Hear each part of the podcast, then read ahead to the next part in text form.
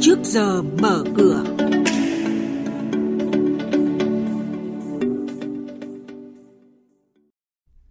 Thưa quý vị và các bạn, sàn giao dịch bất động sản chịu ảnh hưởng nặng vì dịch bệnh. Thị trường chứng khoán tiếp nối đà tăng. Thông tin về thị trường hàng hóa thế giới, Trung Quốc suy yếu trong tiêu dùng lẫn sản xuất. Những thông tin đáng chú ý có trong chuyên mục trước giờ mở cửa và sau đây là thông tin chi tiết.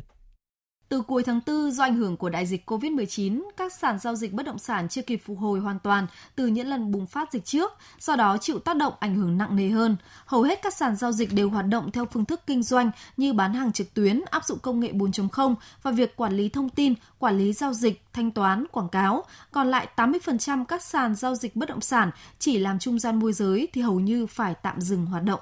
Sau đây là thông tin hoạt động một số doanh nghiệp niêm yết Thưa quý vị và các bạn, Thủy điện Đa Nhiêm Hàm Thuận Đami, mã chứng khoán là DNH đạt 553 tỷ đồng doanh thu trong quý 2, tăng 49% so với cùng kỳ. Lợi nhuận sau thuế đạt 324 tỷ đồng, tăng gần 71% so với quý 2 năm ngoái. Ngày 19 tháng 8 tới đây, tập đoàn Vingroup mã chứng khoán là VIC sẽ chốt danh sách cổ đông phát hành hơn 422,8 triệu cổ phiếu, trả cổ tức cho cổ đông – Tỷ lệ phát hành sấp xỉ là 12,5%, giá trị phát hành theo mệnh giá là 4.228 tỷ đồng.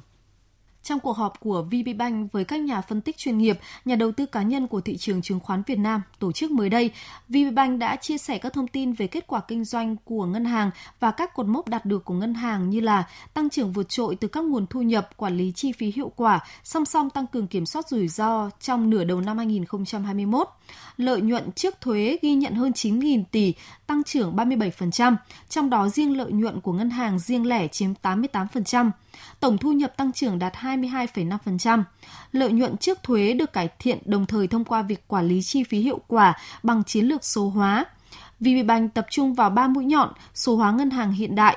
xây dựng nền tảng số phục vụ khách hàng chuyên nghiệp, mở rộng hệ sinh thái nhằm mở rộng số lượng tập khách hàng và gia tăng giá trị cho người sử dụng. Nợ xấu được tích cực kiểm soát, xử lý cũng như tăng cường trích lập dự phòng trong giai đoạn COVID.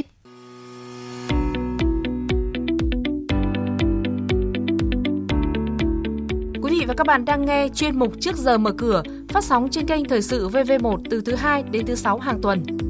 Thông tin kinh tế vĩ mô, diễn biến thị trường chứng khoán, hoạt động doanh nghiệp chứng khoán. Trao đổi nhận định của các chuyên gia với góc nhìn chuyên sâu, cơ hội đầu tư trên thị trường chứng khoán được cập nhật nhanh trong Trước giờ mở cửa.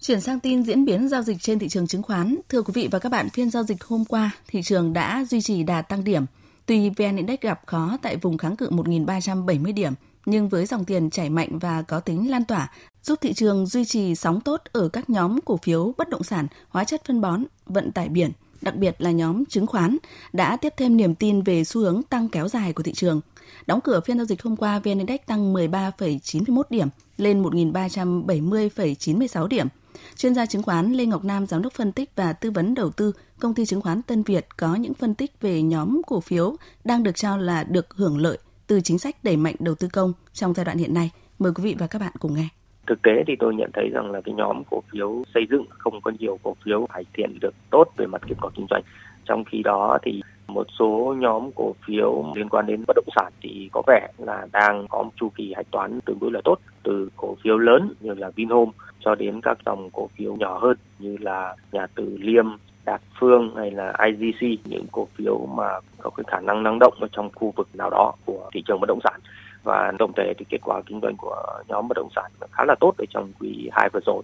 tôi cũng nhận thấy rằng là mặc dù diễn biến dịch bệnh có thể là sẽ tiếp tục có những cái phức tạp tuy vậy thông thường là những cái dự án bất động sản của những cái doanh nghiệp này thì đều đã được bán rồi trước đó và quý 3 và quý 4 ở ờ, nhóm cổ phiếu bất động sản vẫn sẽ có những cổ phiếu mang lại tỷ suất lợi nhuận tương đối là tốt và tôi cũng nhận thấy rằng là với tỷ giá hiện tại của nhóm cổ phiếu bất động sản nói chung, thông thường là P/E chỉ độ khoảng 5 đến 10 lần thì cũng sẽ hấp dẫn dòng tiền trong thời gian sắp tới. Thưa quý vị, phân tích của chuyên gia từ Sở Giao dịch Hàng hóa Việt Nam MXV về xu hướng thị trường lớn của thế giới là Trung Quốc. Kinh tế nước này tiếp tục cho thấy sự suy yếu trong cả tiêu dùng lẫn sản xuất, thể hiện qua số liệu mới công bố. Sản xuất công nghiệp trong tháng 7 chỉ tăng trưởng 6,4%, thấp hơn nhiều so với kỳ vọng 7,8%, cho thấy dấu hiệu của sự giảm tốc của công xưởng thế giới trong nửa cuối năm nay.